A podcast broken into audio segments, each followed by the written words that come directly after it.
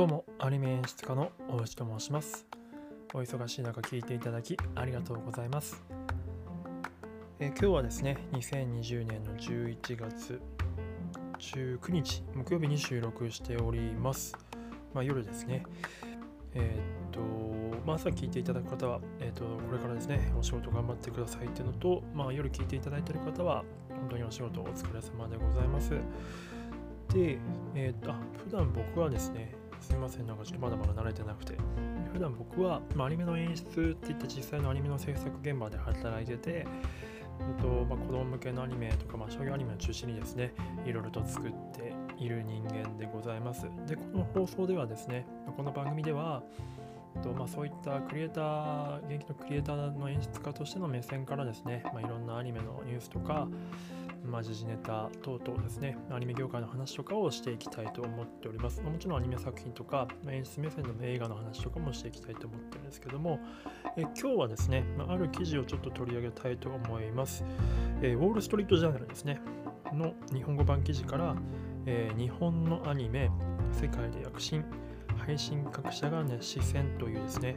えー、千恵子常岡さんという方の記事という感じのやつをちょっと紹介していきたいと思います。まあ、Netflix とかがね、まあ、最近すごくあの力入れてるって話は聞いてる方も多いと思うんですけれども、まあ、この記事、えー、とご紹介しますと、えー、っと、まあアニメというカテゴリーは幅広く世界中に前から届いてたという感覚があるが、ここに来てすごく大きな躍進があるのではないかと我々は思っていると、Netflix のチーフアニメプロデューサー、桜井大樹さんが言っていると。この桜井さんというのはもともと、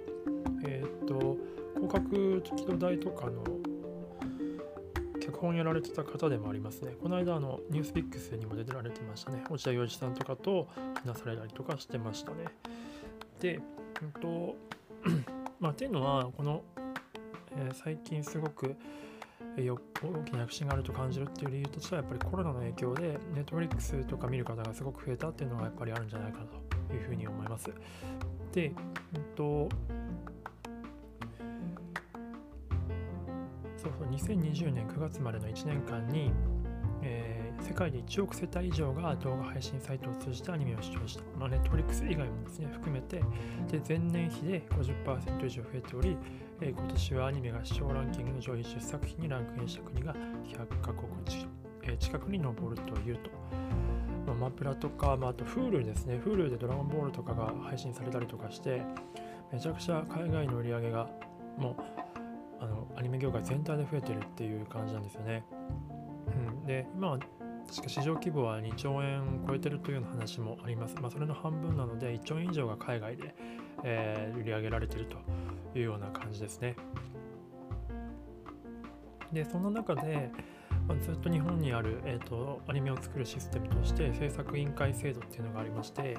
まあ、各出資会社、各会社がですね、まあ、あの放送会社とか出版会社とかが出資して、えーとまあ、リスクと,、と分け前を分断することで、まあ、アニメを作るっていうのを、まあ、システムがあるんですけども、まあ、やっぱアニメは普通のあの実施だというか例えばバラエティ番組とかに比べてはるかに、えーコストがかかるし時間もかかるので、まあ、人一社で、えーと作るのはちょっとなかなかリスクが大きいと当たるかもわからないですからね。なので、まあ、制作委員会という感じでそのリスクを分散する形の方法で作ってるっていうのがあったんですが、まあ、最近はこの Netflix がですね一社で全部、えーと制作会社に支払ったりとかするっていうこともあってだんだん動きが変わってきたというような話がありますがまだまだですねその Netflix 以外の配信会社と,、えーと日本のアニメ制作会社の関係ってなかなかまだ築けてないっていうところで今後この、うん、とアニメの作り方すごく需要はあるけれどもそれをどうやって作っていくかっていうところのその日本の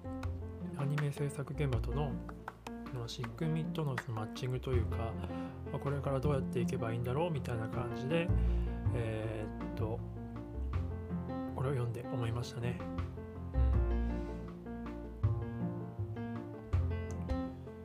あ、の僕、ノートの記事でですね、うんとまあ、ネットフリックスすごく影響が大きいんですけれども、仮にこのままネットフリックスの方に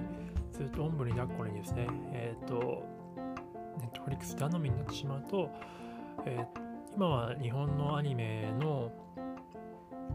市場というかものにコンテンツに対して海外の配信会社はすごく興味を示してるっていうのがあるから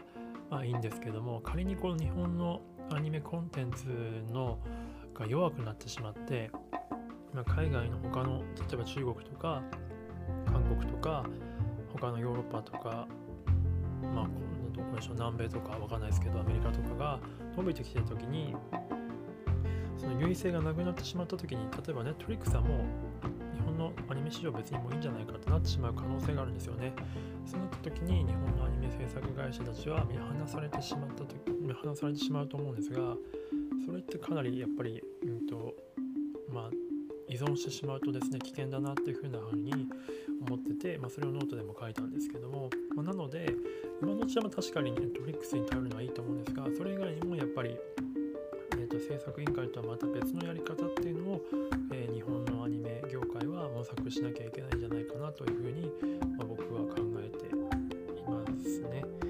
まあ、僕だけじゃないと思うんですけどもこれはでも結構急務だなと思っております。まあそれを権利を制作時に渡すのかどうかとか、そういったところもですね議論しなければいけないんじゃないかなというふうに思っております。はい、といった感じですね。まあ、何の話をしたかっていうと、まあ、あれなんですけど、まあ、すごく今のところ、まとめるとですね、えっと、日本のアニメ市場は海外の売り上げがめちゃくちゃ伸びてて、海外からめちゃくちゃ注目されてるんですけれども、